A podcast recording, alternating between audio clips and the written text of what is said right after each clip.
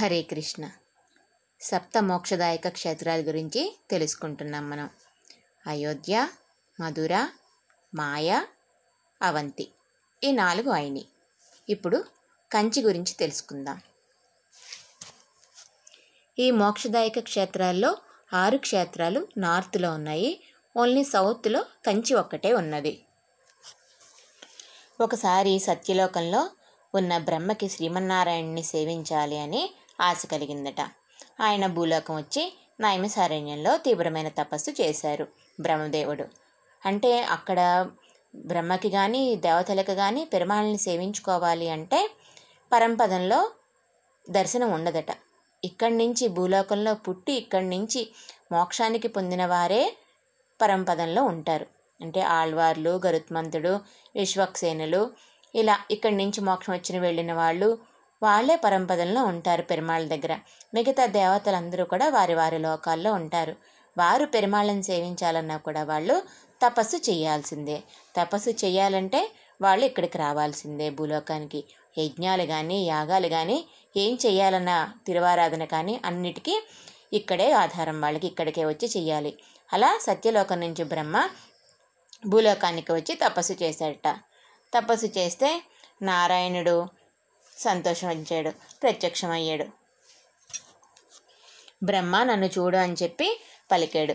బ్రహ్మ కన్నులు తెరిచి చూస్తే చెట్లు చేమలు తప్ప వేరే ఏది కనపడలేదట. అయ్యో స్వామి నీ దర్శనం కనబడలేదే అని బాధపడ్డాడు. అప్పుడు పెరుమాళ్ళు అన్నారట నేను నీకు అరణ్య రూపిగా దర్శనమిస్తున్నాను. ఇదే నైమిసారణ్యం అని చెప్పారు. అంటే బ్రహ్మ నీ దివ్యమంగళ విగ్రహ రూపం కనబడలేదే నాకు అని బాధపడ్డారట. అప్పుడు నారాయణుడు నువ్వు చేసిన ఈ తపస్సు సరిపోదు మళ్ళీ అజ్మీర్ దగ్గరికి వెళ్ళి అక్కడ దీక్ష చెయ్యి అని చెప్పి చెప్పారు తపస్సు చేయమన్నారు. అలాగే అని చెప్పి చిత్రముఖ బ్రహ్మ కొన్నాళ్ళు అక్కడ అజ్మీర్ దగ్గర తపస్సు చేశారు.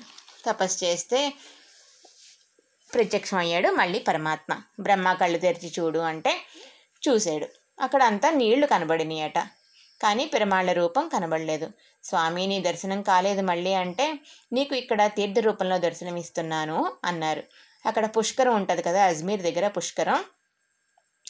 ఆ పుష్కరంలాగా దర్శనం ఇచ్చారనమాట పెరుమాళ్ళు. ఈ నైమిసారణ్యము ఆ పుష్కరము ఇప్పుడు మనం చెప్పబోయే కంచి ఈ మూడు కూడా శ్రీ వైష్ణవి దివిదేశాలు నూట ఎనిమిది అనుకున్నాం కదా అందులోకి వస్తాయి ఈ మూడు కూడా.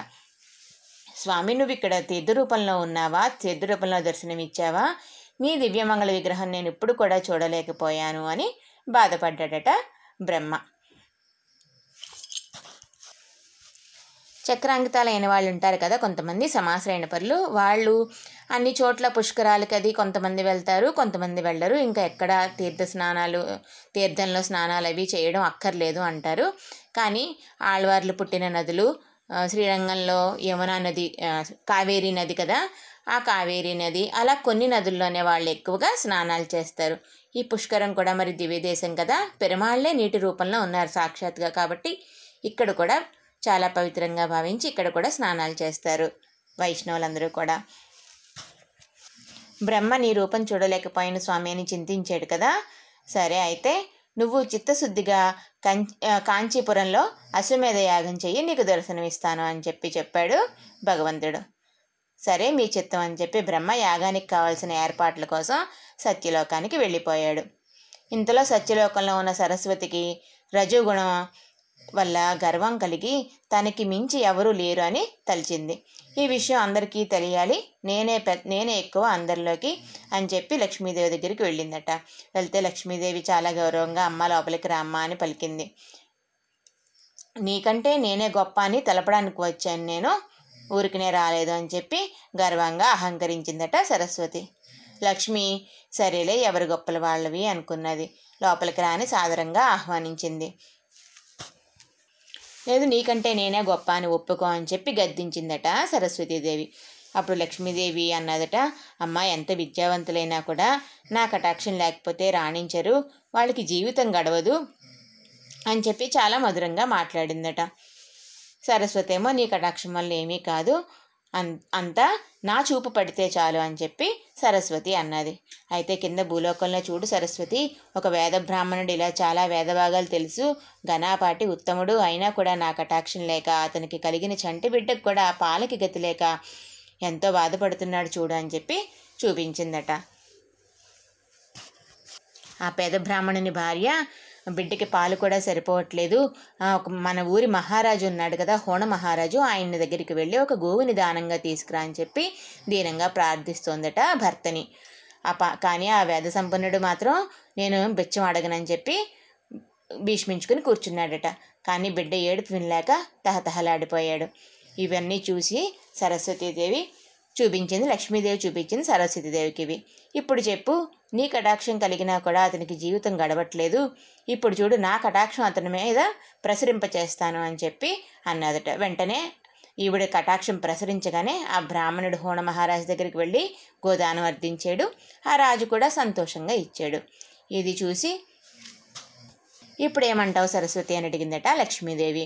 ఇక ఆవిడకి చాలా గర్వం ఎక్కువైపోయింది కదా పాపం సరస్వతీదేవికి. ఆవిడ జ్ఞాన నేత్రాలు ముడుచుకుపోయి ఇదంతా కాదు ఎవరినైనా అడిగి తేల్చుకుందాం అని చెప్పి లక్ష్మీదేవి చేపట్టుకుని లాక్కెళ్ళిందట స్వర్గలోకంలోకి.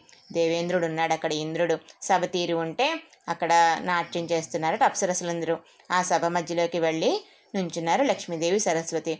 వాళ్ళు వచ్చిన తీరు చూసి దేవేంద్రుడు భయపడిపోయాడట. అమ్మారండి అని సాదరంగా ఆహ్వానించాడు. సరస్వతీదేవి చాలా కోపంగా ఉండడం వల్ల భయపడ్డాడట ఇంద్రుడు. అడిగింది దేవి సరస్వతీదేవి దేవేంద్ర నేను గొప్ప లక్ష్మి గొప్ప అని చెప్పి అడిగితే దేవేంద్రుడు సందిగ్ధంలో పడ్డాడట. ఒకసారి దుర్వాస మహర్షి లక్ష్మీదేవి మాలను తనకిస్తే తనేమో ఐరావతం ఐరావతం ఉంటుంది కదా ఏనుగు ఆగా దాని మీద కూర్చుని ఉన్నాడట. అప్పుడు ఆ ఐరావతానికి వేసాడట ఆ మాలని.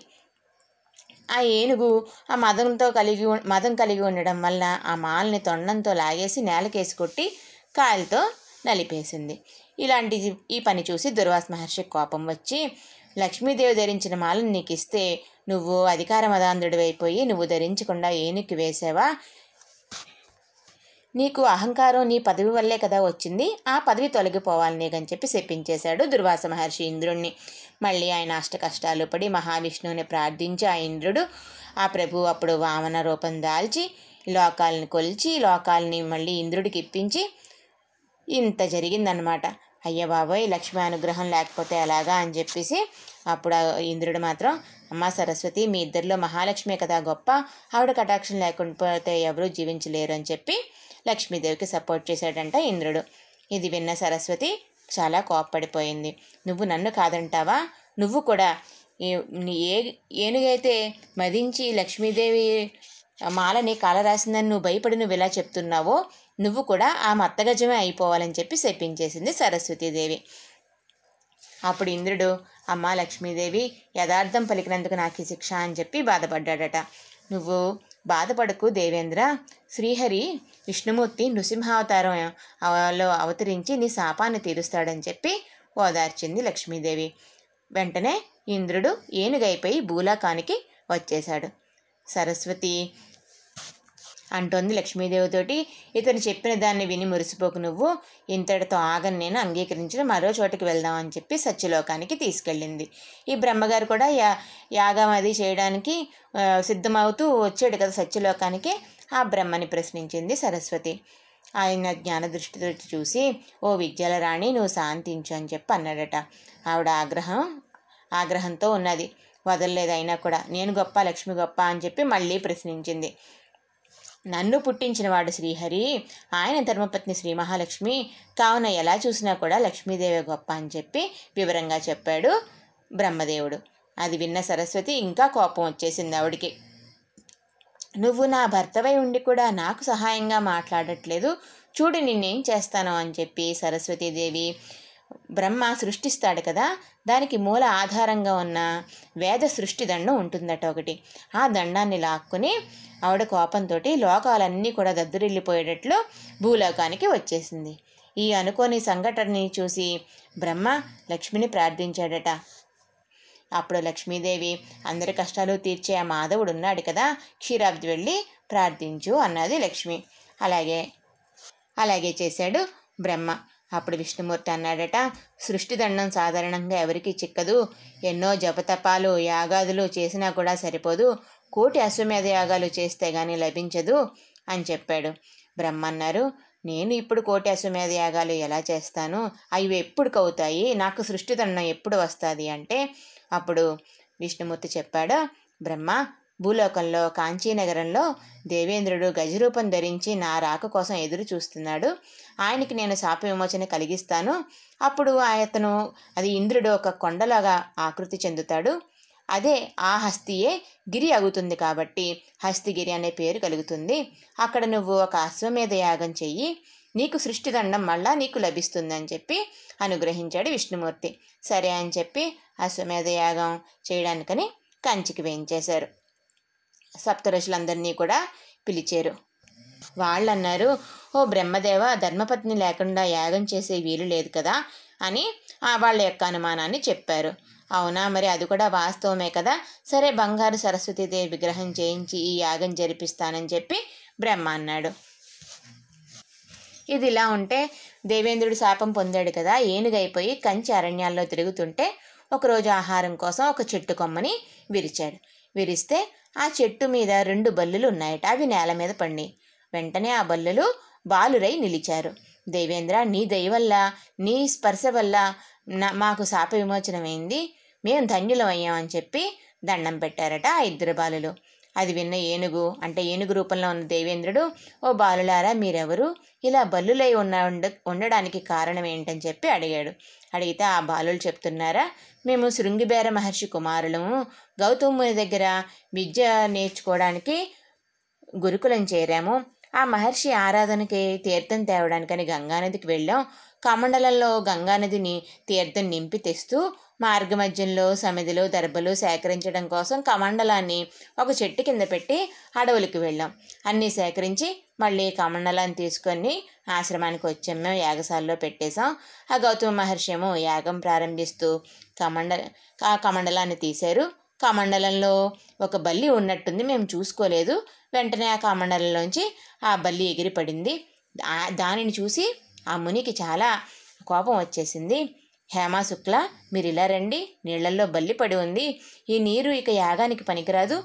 మీ వల్ల నా యాగం విఘ్నమైపోయింది అని చెప్పి మీరు బల్లు లేపండి అని చెప్పి శపించేశారు మమ్మల్ని మా ఆచార్యుడు. మేము అతిదీనంగా ప్రార్థించేటప్పటికీ ఆయన కరుణించి చెప్పాడు దేవేంద్రుడు శాపోసాత్తు ఏనుగై మీరున్న చెట్టు దగ్గరికి వచ్చి కొమ్మ విరిస్తే మీ శాప విమోచనం కలుగుతుంది అని చెప్పి అనుగ్రహించారు. మీ వలన శాప విమోచనం కలిగింది ఇన్నాళ్ళకి. ఎప్పుడూ కూడా మీ దగ్గరే ఉండేలాగా మమ్మల్ని అనుగ్రహించండి అని ప్రార్థించాడు అప్పుడు ఇంద్రుడు అన్నాడట ఓ మునికుమారులారా మీరు ప్రార్థించినట్లు మీకు శాప విమోచనం కాగానే నే నాకు కూడా శాప విమోచనం అయిపోతుంది. అప్పుడు నేను ఒక కొండ రూపంలో ఉంటాను. మీరు కూడా ఆ కొండ మీద హేముడు బంగారు బల్లిగాను శుక్లుడు వెండి బల్లిగాను ఉండండి. మిమ్మల్ని ఎవరైతే స్పర్శిస్తారో వాళ్ళకి బల్లి పడిన దోషం తొలగిపోతుంది. మీరు నేను ఇద్దరం కూడా ఆ శ్రీయపతి సన్నిధానంలో ఉందామని చెప్పి అనుగ్రహించాడు ఇంద్రుడు. తర్వాత ఏం జరుగుతుందో రేపు తెలుసుకుందాం. హరే కృష్ణ.